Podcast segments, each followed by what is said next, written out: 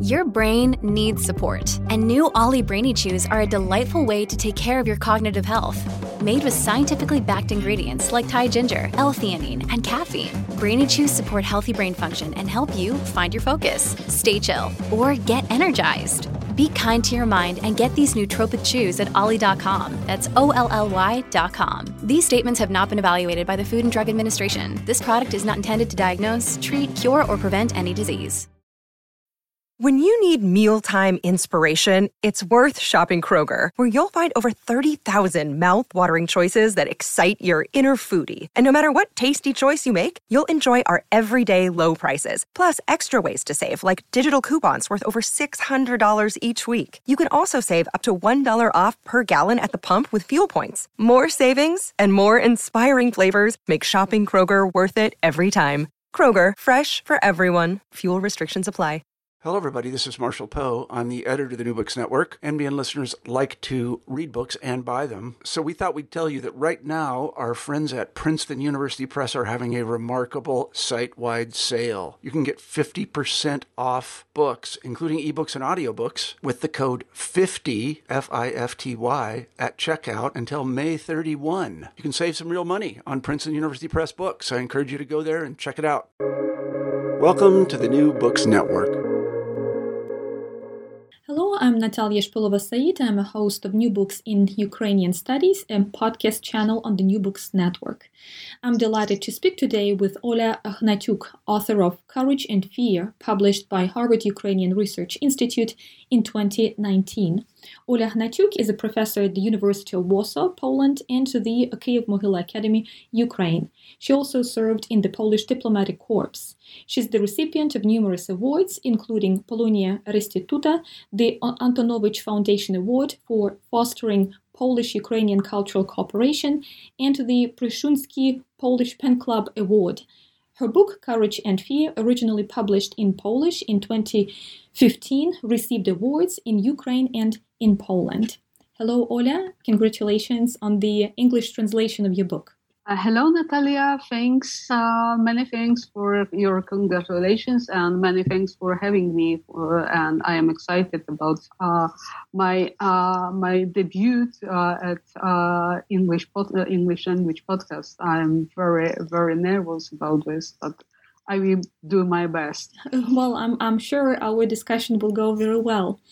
So, I would like to start with the introduction. Uh, so, you explained that this book is not only a scholarly investigation of highly entangled histories of Polish, Ukrainian, and Jewish communities that happen to live in Lviv at the very turbulent pre war, war, and post war periods. Uh, but also your personal story, a story of your parents and your grandparents. Would you say a few words about how the book is structured and why you open it with the story of your family? Thank you, Natalia, for such an interesting question. And uh, for sure, I, I uh, would like first of all to to explain why uh, why I started with uh, with my family history with my family uh, family story, and uh, then I will uh, switch to the, uh, stru- uh, the, structure of my book. So uh, the first reason was that I, for a very long time, I have been seeking for an approach which would allow to combine different national narratives and to overcome so-called egoism of one's own pain. I mean, to see only one nation's victims uh, and to perceive all other cases as less important or even worse, uh, other nationalities as enemies or pers- even persecutors. The second reason was I wanted to say that microhistory matters. Of course, I don't mean that one can replace uh, history or master narrative uh, by case study, but I wanted to encourage young historians to put it in the well known metaphor to see an ocean in just one drop. And the third reason was uh, for such choice was the desire to shorten the distance between the reader and the author. If you are familiar with the author and her or his own story, you will trust her or him more. And last but not least, I wanted to exemplify through my family history that uh, there are so many untold stories. First of all, in Ukrainian history, the pressure of communist system was everywhere in the communist um, uh, states um, uh, but in Ukraine, it was extremely high. Most of Ukrainian citizens had to choose silence, otherwise they wouldn't survive.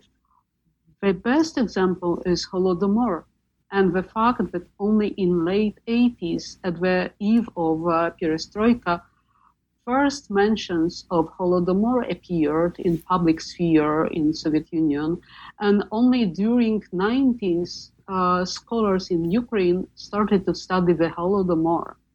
It took almost 20 years when state program was implemented and uh, the recognition of the victims of Holodomor started to be a part of state politics. So uh, it was uh, my uh, my aim was to encourage young historians and young people to to listen to uh, their grandparents, to um, to um, try to to understand uh, uh their stories.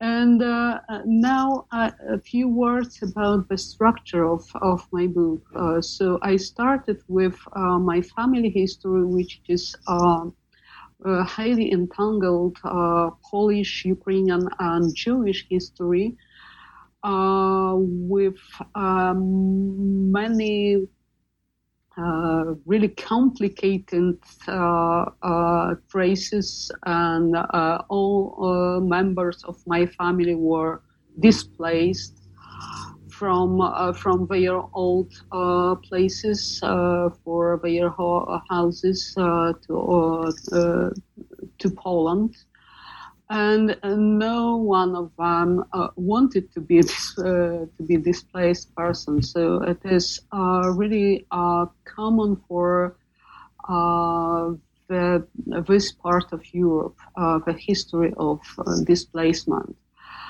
But I didn't want to to tell the story only about displaced persons. I wanted to um, tell the story of, of uh, Lviv intelligentsia.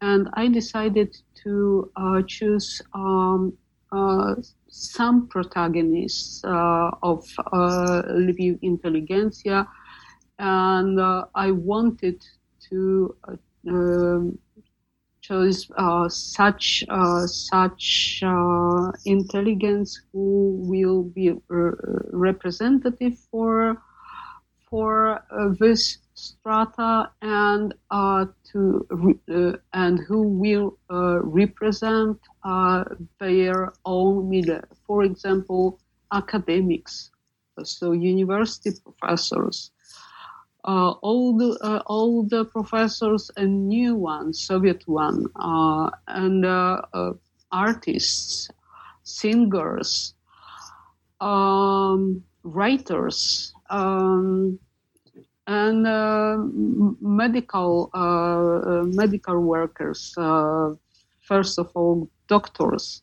So I I wanted to present very um, broad uh, picture of different milieu and uh, different strata from rather rather poor people uh, to very, uh, very uh, well um, uh, uh, situated people, uh, very rich, which were collectioners, which were the owners of of huge buildings. So I wanted to to show different stories with different social background with different origins and, uh, of course, with uh, they were of different nationalities. There were Poles, Jews, and Ukrainians. And um, um, I wanted to uh, base my book uh, mostly on uh, on uh, diaries and so-called ego documents, uh, which means uh, correspondence, letters, and even um, such difficult documents, difficult for studying documents uh, like uh, investigation protocols, inter, uh, inter interrogation protocols. So um, I didn't want to to um, uh, use um, um, memoirs. I I uh, I uh, preferred mm-hmm uh, diaries, uh, mostly diaries than, uh, than, uh, than, memoirs, because memoirs are influenced by uh, national narratives and only on, on the level of day to day observation you can have better view on on uh, on the events, on the uh, views of uh, such person on the situation, on, on the uh, behavior of others. So um, I, I, decided to to go uh, this way uh, through the studying of ego documents. Mm-hmm, mm-hmm. So uh, your uh, book centers, as I mentioned, on Lviv, and you cover different time periods, as I mentioned again, pre-war, war, and post-war. Uh, but um, mm, I would like to start with uh, Lviv uh, in its pre-war, uh, let's say, milieu. And um, how would you describe that Lviv? Your book includes a number of pictures. Some are part of your family story, some provide an insight into the intellectual and political life of that time period. But what was um, cultural life like uh, in Lviv, let's say in 1938 or 1939? What was the political situation there as well? Uh, thank you Sue, for such such question. Because uh, uh, temptation to uh, to tell the story through the myth of Lviv, beautiful, rich, multicultural city supported by uh, and, and this myth is supported by many former inhabitants, especially Poles, but not only Poles. For example, Polish uh, Jew Józef Wittlin, who uh, emigrated after the World War II to to New York and he supported such uh, nostalgic myth of uh, Lviv, that Lviv, uh, that Lviv before World War II, uh, which was uh, uh, extremely nice city,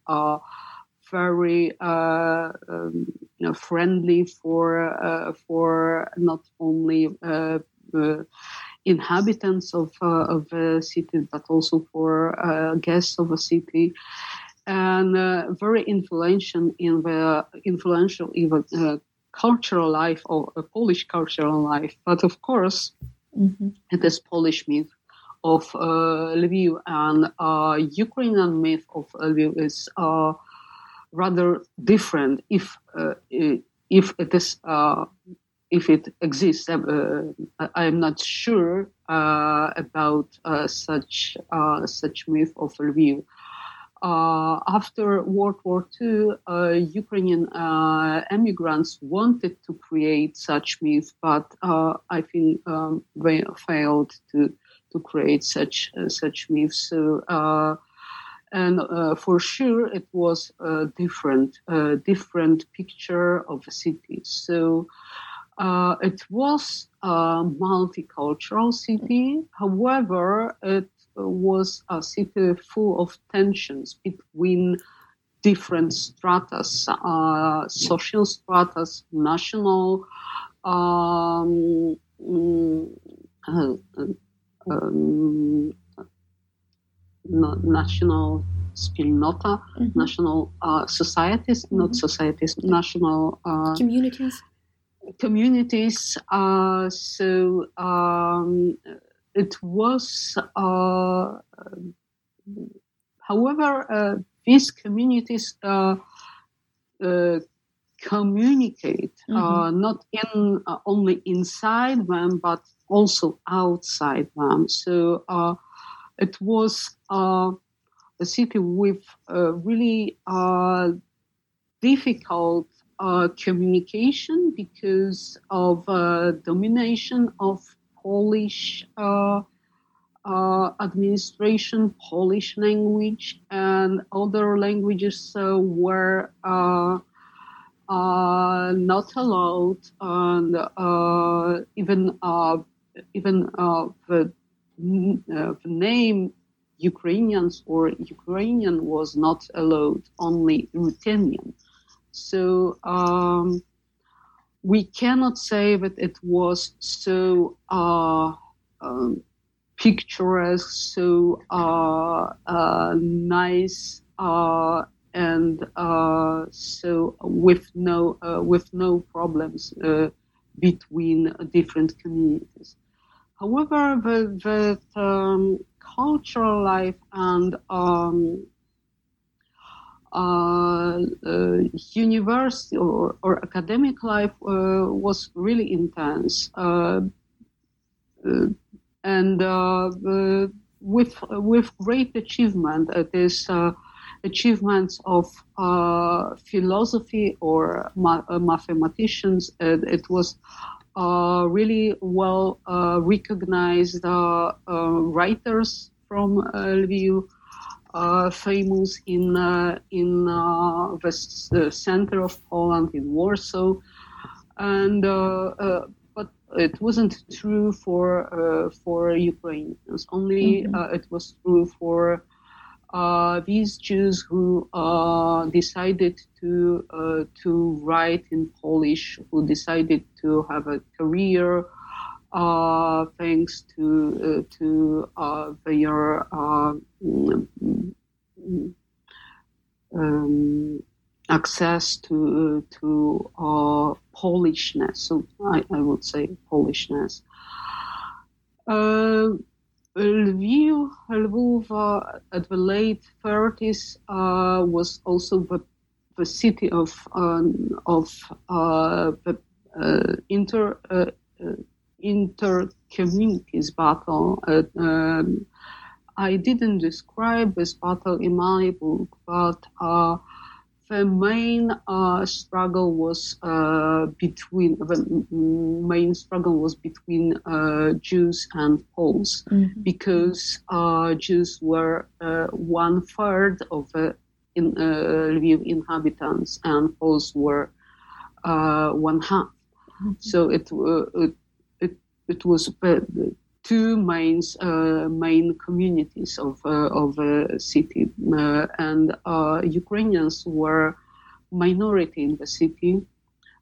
it was only more or less rather less than 20% uh, according to um, census it was it was 17 uh, percent uh, but we have to remember that not only uh, battles uh, in uh, the university between uh, between Polish radicals, nationalists, and against Jews, so-called ghetto, ławkowe, and numerus clausus principle towards Jews the same numerus clausus uh, principle was uh, toward, uh, was uh, employed to toward Ukraine. So uh, it, uh, on the first level, it was a nice city, the best city in Poland.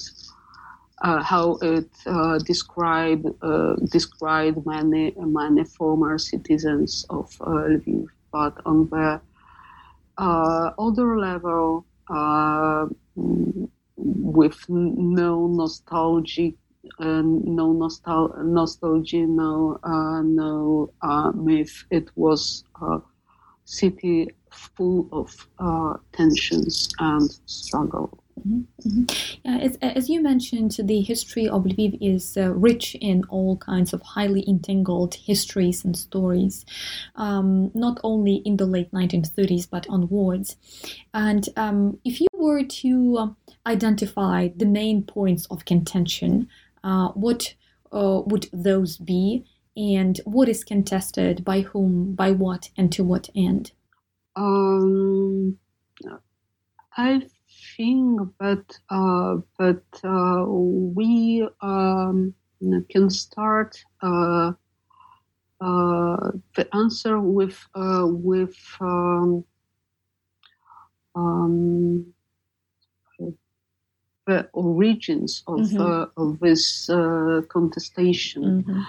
and um, I think that uh, uh, origins uh, were uh, not just in the 30s uh, of 20th century, but uh, their roots were in the, um, 19th century. Mm-hmm. I would place them in at the turn of 19th and 20th century, the, the main point of modernization. Mm-hmm and the main point of uh, nationalization. But uh, uh, of course, one might uh, say that uh, we should start with the Spring of Nations, 1848. Uh, but it isn't accidentally that most of my protagonists were born and were active before World War One uh, Austro-Hungarian Galicia was the most backward province, and uh, at the same time, uh, it it uh, uh, um, uh, it has been modernized at this at this time, and this tension of modernization of nationalization mm-hmm.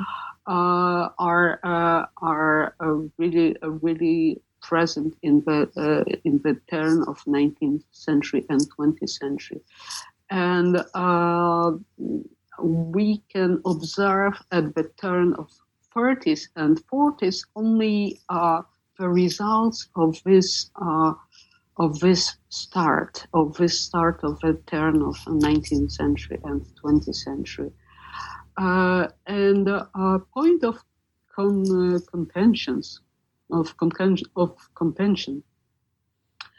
Uh, uh, you know, uh, uh, there are different points of of contention, and they depend on a political and national background. Uh, I will uh, mention only one of them. Uh, there is a Polish saying, gentlemen do not discuss on facts uh, it means that there is no reason to call into the question facts. However, in highly contested uh, uh, questions like who Lviv belongs to, even mm. numbers are questioned.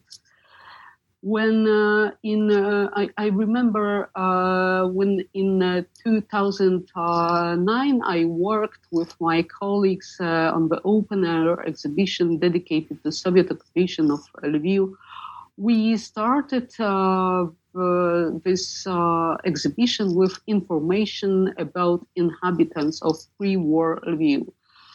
Uh, and the population of Lviv, according to 1931 uh, census, was uh, like I described in my previous answer. I mean, half of of population were, were Poles, uh, one third were Jews, and only less than uh, 20% were Ukrainians. And uh, uh, it is rather obvious, but um, it is possible to contest even numbers.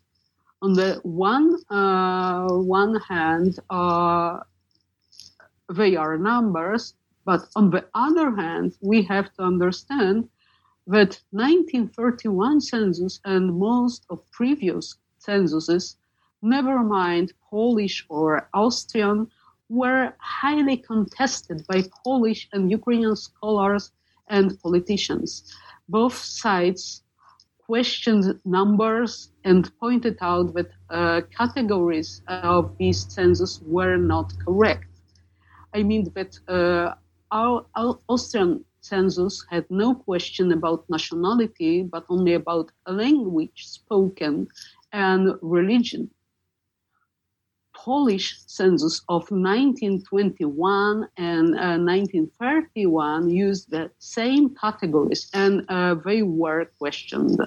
So, uh, to sum up, uh, we can question uh, even numbers because uh, these numbers matters whether it was less than 20% or rather more.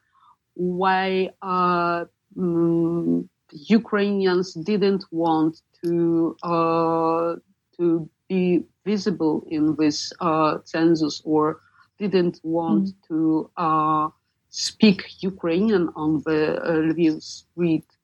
So it is it is matter of uh, of um, oppression. It is matter of of uh, the status of uh, Ukrainian language uh, during interwar period, and uh, the the same but uh, a little bit different uh, is is with with Jewish because some Jews more. Um, educated uh, uh, more uh, with with better better social status decided to um, uh, switch into Polish to uh, to even be uh, to be Poles. Uh, but at the same t- uh, time, they uh, uh were of uh, of Jewish religion, so they they were according to to, to some to some mm, points they were Jews, but from the point of view of culture, they were Poles. So um, to to uh, answer uh, your uh, your question. Not only uh, not only numbers, but also uh, but also status. Uh, and um, the best the best social status were have have had Poles. Mm-hmm. Than Jews, and the, the worst status had Ukrainians. Uh, with uh, with uh, all consequences, with all um, um, problems uh, which uh, which uh, were caused by, by, by this high status or low status, mm-hmm. low social status. Yeah, uh, uh, indeed. Um, your book does emphasize this um, uh, status of the Ukrainian uh, language uh, in Lviv specifically, and um, you um, present a lot of material that testify towards the inferior status of the Ukrainian language when compared to the Polish language, for, for instance. You also mentioned that Ukrainian writers had a lot of struggle as they were trying to be recognized by other writers, for instance, those who by those who um, wrote in Polish. And um, I'm wondering how did this status of Ukrainian eventually change? And you also note in your book that uh, Ukrainization strategies with the arrival of the Soviets served, in fact, to Russify the population. Uh, one of the um, points that really um, uh, struck me, and uh, I was uh, uh, wondering about uh, this fact for a long time, was that you mentioned that sometimes the Poles would prefer to mention Russian scientists and writers rather than Ukrainian. So, um, would you would you um, talk a little a little bit more about the um, Ukrainian language and about how the Ukrainian language uh, was probably uh, introduced um, in in this in this region. Uh, Natalia, thank you very much. Uh, probably I have to uh, use uh, one one more ter- one more um, notion, but this colonial status. Mm-hmm. Mm-hmm.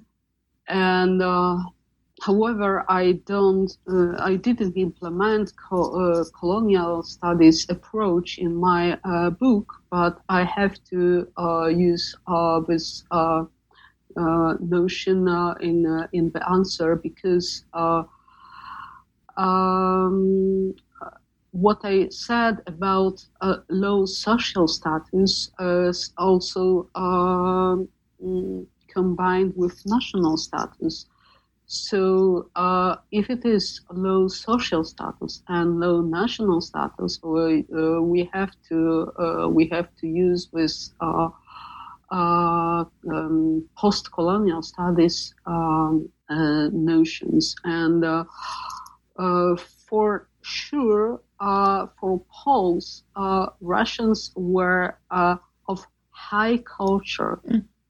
not uh, it doesn't matter that uh, they were Soviets, but uh, when they belonged to this uh, strata of intelligentsia, for example, Russian Soviet professors, they uh, were perceived as uh, person, persons who have higher status than, than Ukrainian professors uh, Ukrainian um, professor were professor from the province, and the uh, capital was still Moscow. And uh, this uh, we can trace it uh, from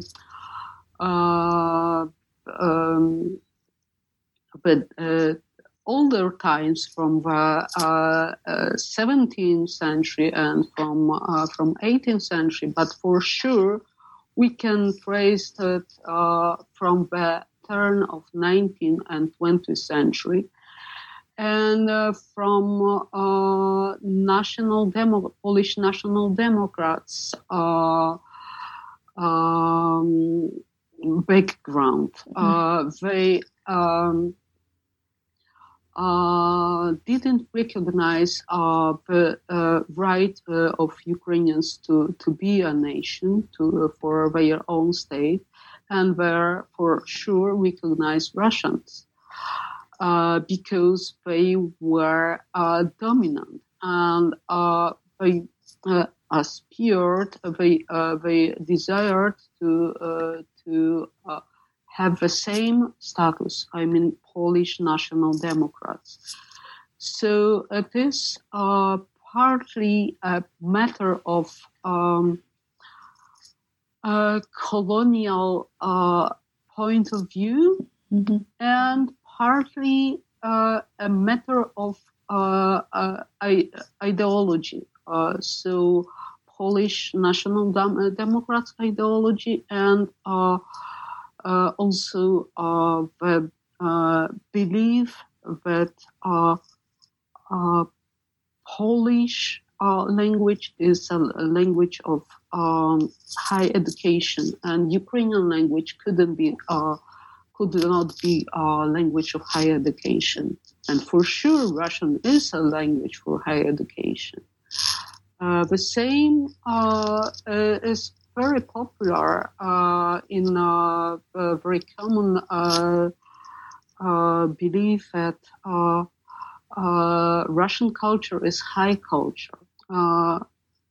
I, I, I, I I know that Tolstoy, Dostoevsky, and, and many other Russian writers are, are really interesting uh, uh, it is uh, not a stat- uh, not a matter of status. It is a matter of literature, mm-hmm. and but it is very very common to to entangle the status with other other other matters like uh, literature, mm-hmm. like uh, uh, really interesting uh, approach, like uh, uh, methodologies in in um, in science or in humanities. So um, it is not good because it is Russian. It is good because it is uh, um, uh, of a high level. and never mind it is Russian or Polish or Ukrainian, but uh, very, very often it is a matter of prejudice. It couldn't be good because it is uh, culture or um, university uh, from the uh, um, other part of Europe. Mm-hmm. mm-hmm. So, and uh, your book also excellently illustrates how literature and politics get intermingled. Um, what strategies were employed to convert the Lviv dwellers, for example, into the supporters of Soviet rule? Uh, you describe how translations were involved in the political agendas and literary criticism was on the service to political parties as well, and probably these other strategies were quite um, popular and widely used in the Soviet Union in general. Um, I, uh, I think uh, there are many many examples of uh, of uh, such uh, cooperations uh, of of um, intelligentsia of of writers of translators of of artists of singers during during Soviet times and there are many, many full, uh, full of uh, the, my book is full of anecdotes. But I, I uh, didn't want to to overload this book uh, by anecdotes. By I wanted to uh, understand to uh, what extent these people were pressed to to um, to do uh, such things. I mean, to to um, uh, cooperate with Soviet rulers and to what matters they uh, they were uh, uh, sure it is the only way to to survive and to what extent they they were just uh, ideologically uh, tempted because they were also such uh, such uh, uh, writers uh, who believed that it is a system of social social um, equality so uh, we believe that it is a better system than it was uh, during Polish uh, uh Polish Republic times. Uh, maybe I uh, I just just recall one of the anecdote about about artists who were pressed to to um, uh, cooperate with uh, or to collaborate, but I, I, I don't like this uh, this uh, this uh, verb uh, to collaborate. So I, I prefer to cooperate or to support mm-hmm. the Soviet rules. and the story is about visual artists who who were pressed to return to their uh, school day technique of uh, reproduction. Uh, the only persons who had a chance to make money were those who could adjust to the conditions of the authorities' full control over art and were efficient copyists at, uh, at that, uh, though even those skills didn't guarantee one's safety. As one in uh, newspapers, in art, two employees uh, shuddered at the thought uh, uh, of overlooking an error in communist keywords and names. Editors recalled that their nightmares were feature typos in the name Stalin. Uh, likewise, a mistake in copying the visage, uh, visage of revolutionary chiefs in USSR leaders could cause serious problems. And one of the artists, Arthur Nacht, was supporting the, uh, his entire family and had little choice but to take up such mass production. while transferring a portrait of Lavrenti Beria to a canvas, he made a mistake in the enlargement and moved the image by one grid. And this miscalculation left the chief of the state security with two sets of eyes. The uh, gigantic portrait hung at second story level and peered down onto the crowds with redoubled attention. The party's leadership wouldn't accept any explanations and accused, accused the artist of sabotage. Thankfully, in the course of the investigation, the school's employees were able to convince the authorities that no sabotage had occurred and the error had merely been a technical glitch. So it is one of, uh, of many uh, anecdotes, uh, true stories about such uh, such cooperation and um, and uh, uh, for sure um, very often Poles believed that only others, only Jews or only Ukrainians were uh, collaborators. Never mind with, uh, uh, um, I mean, with uh, with Soviets.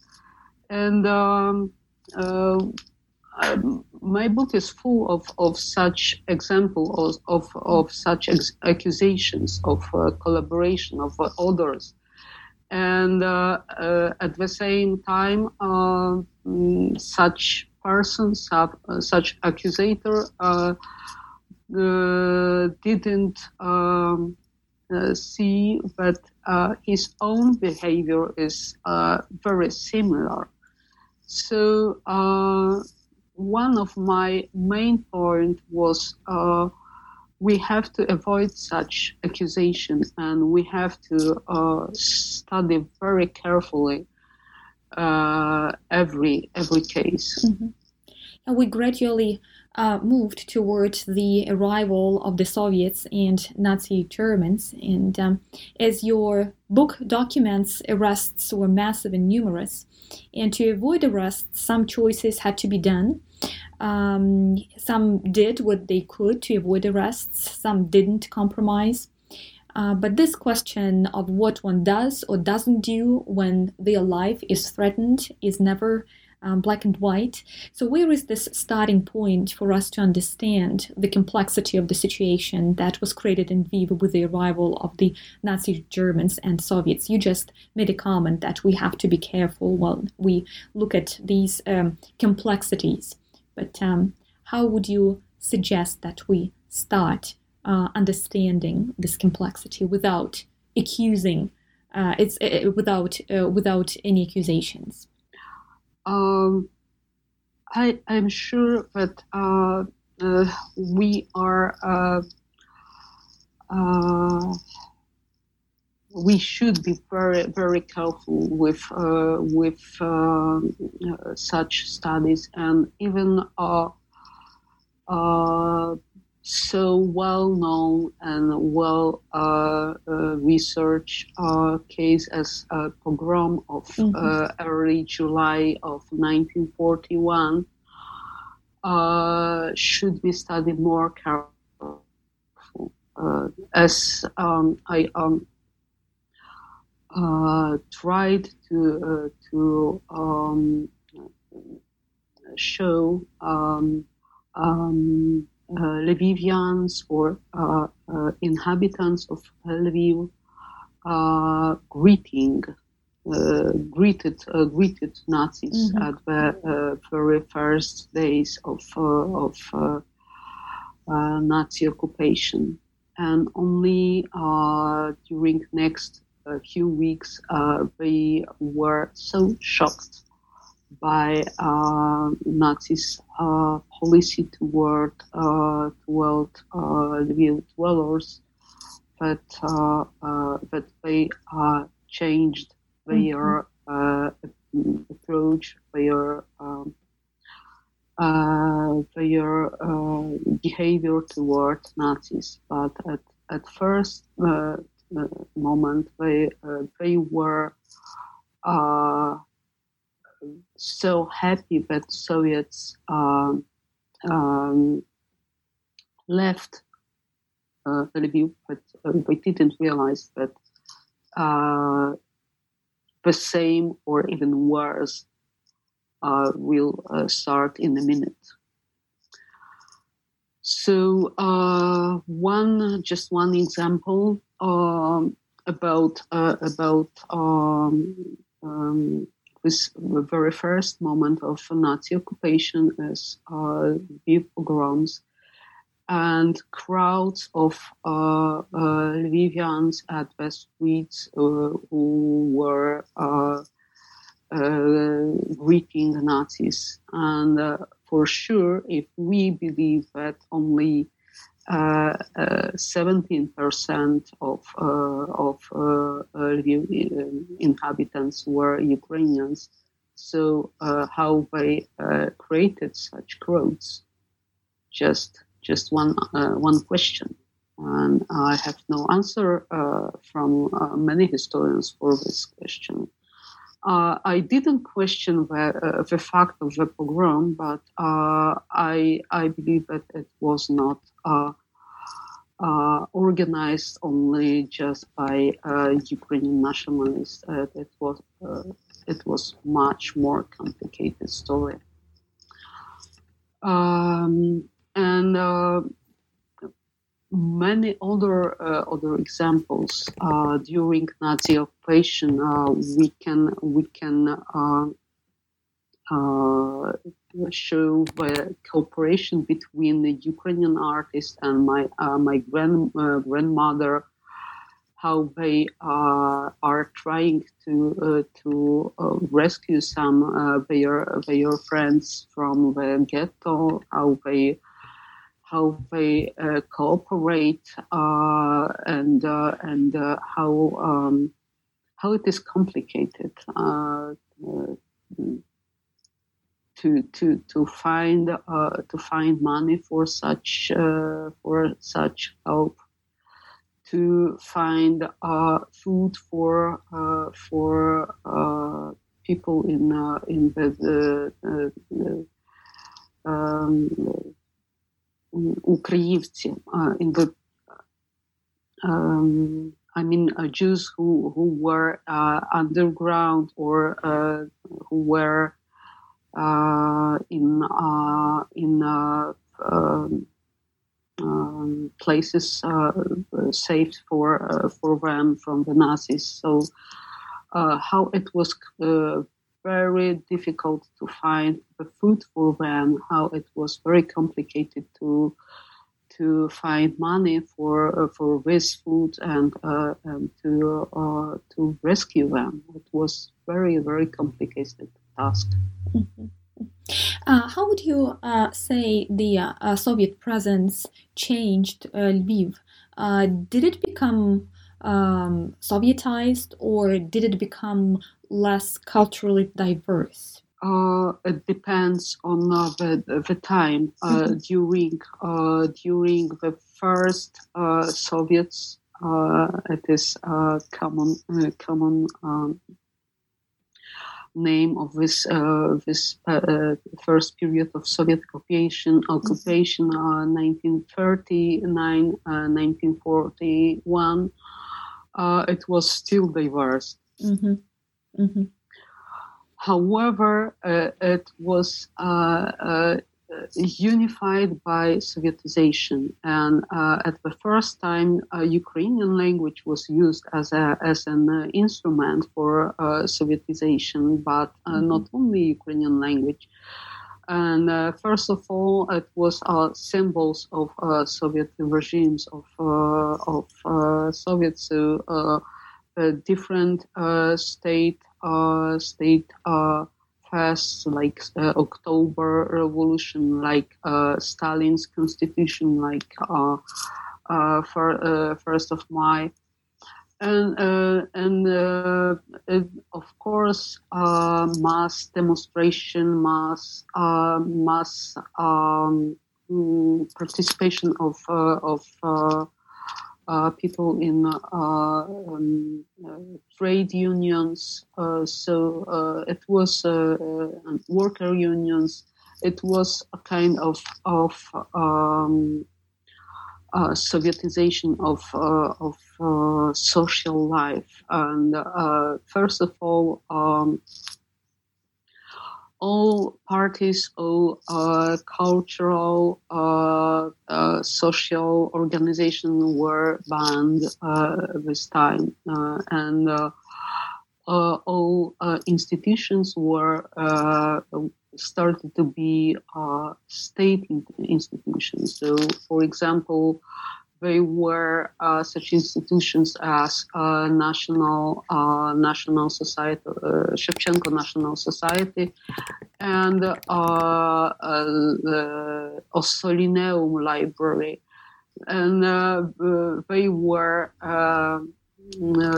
Uh, combine and uh, it started to be one uh, one one institution and uh, one Soviet institution with Soviet uh, Soviet directors with uh, Soviet rules, and and under Soviet control. So uh, at the first time, it was Sovietization and uh, oppression, repressions, uh, arrests, and uh, many others. But on the second uh, Soviet occupation, it was uh, in 1944. It started to be not only repression but also mass mass deportation. Mm-hmm and all Poles were deported to to, to Poland, and uh, mass deportations uh, of Ukrainians and uh, uh, uh, were deported to, to, to, to the east.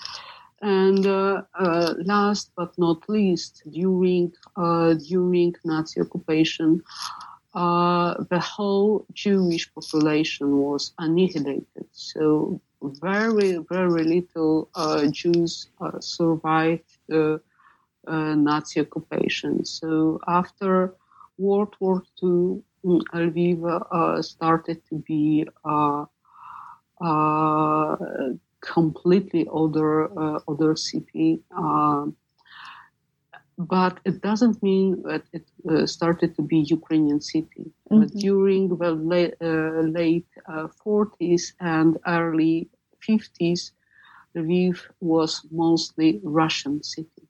Mm. And very little uh, people, even scholars, uh, know about about this. Mm-hmm interesting. Well, uh, uh, the uh, instances that your book describes um, are hard to talk about. There are a lot of wounds that are exposed and revealed, and there are a lot of prejudices. And I feel like we have to uh, somehow produce this language, how to analyze and how to describe uh, these instances and these uh, difficult and contested pasts. Uh, but your book also illustrates that there are productive ways for such discussions. Uh, would you like to uh, make a couple of more comments on how to talk about difficult and contested pasts? Well, thank you for such question, and it's really important and maybe even the most important for me uh, reason w- uh, why I, I, I, wrote this book. Uh, but I have to confess that there is no universal uh, idea for such discussion, as well as there are no universal medications. Mm-hmm. Mm-hmm. I cannot give you or anyone first prescription for the discussion of difficult past or, uh, or contested past. However, there are universal uh, universal principles, uh, and one of them is first do no harm. Mm-hmm. Mm-hmm. And I am sure that our listeners will agree with this principle as well as with a conviction that manipulation in social life is really harmful. so-called historical uh, historical politics does more harm than good.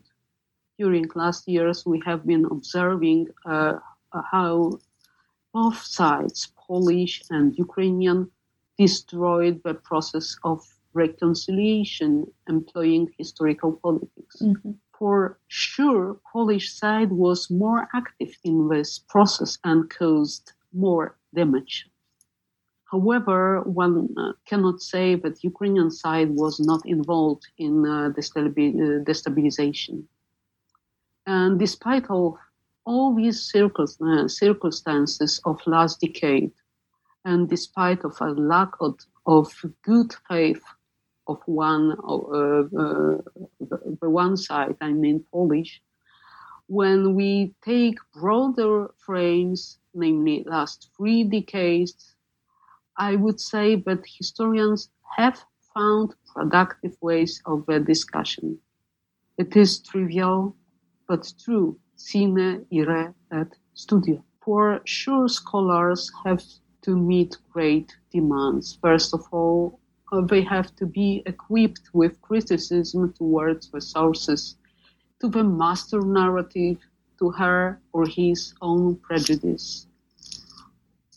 It should be obvious, but it isn't. Any scholar researching relationships have to be familiar with sources in relevant languages.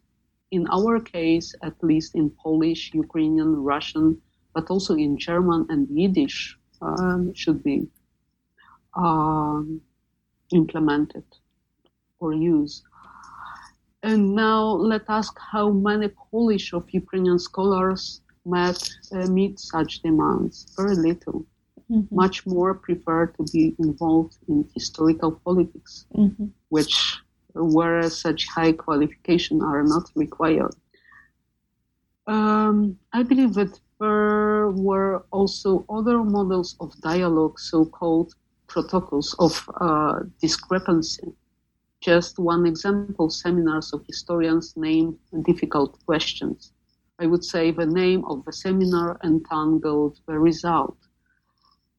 But uh, still, I believe that different approach, uh, and one of them I proposed uh, this micro history approach, but uh, the other is uh, entangled history and um, uh, ultra national. I mean, um, not from the from the bottom, but from the top uh, uh, view from the from the uh, this top for from this this point of of European history or history of region when uh, you are above national narratives, you can uh, you can observe much more mm-hmm.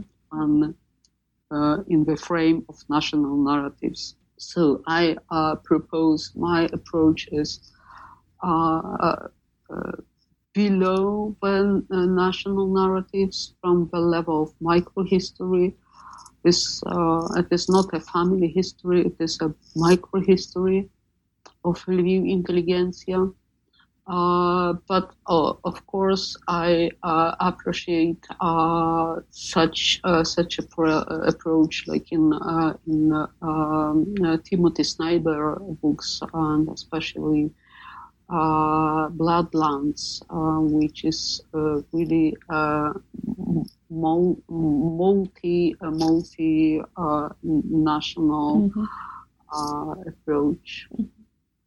Well, thank you. Thank you so much, Ola. Uh, thank you so much for this uh, discussion today and for your book that delicately guides us through multiple entanglements and attempts to offer routes for uneasy and complicated conversations, as we discussed today. But these conversations, one way or another, touch upon the issues of choice and compromise, courage and responsibility, fear and hope. Uh, thank you so much, Ola. Thank you for having me. Thank you for invitation and uh, for your uh, excellent questions. Um, today I spoke with Ola Hnatiuk, author of Courage and Fear, published by Harvard Ukrainian Research Institute in 2019. Thank you for listening to New Books in Ukrainian Studies, a podcast channel on the New Books Network.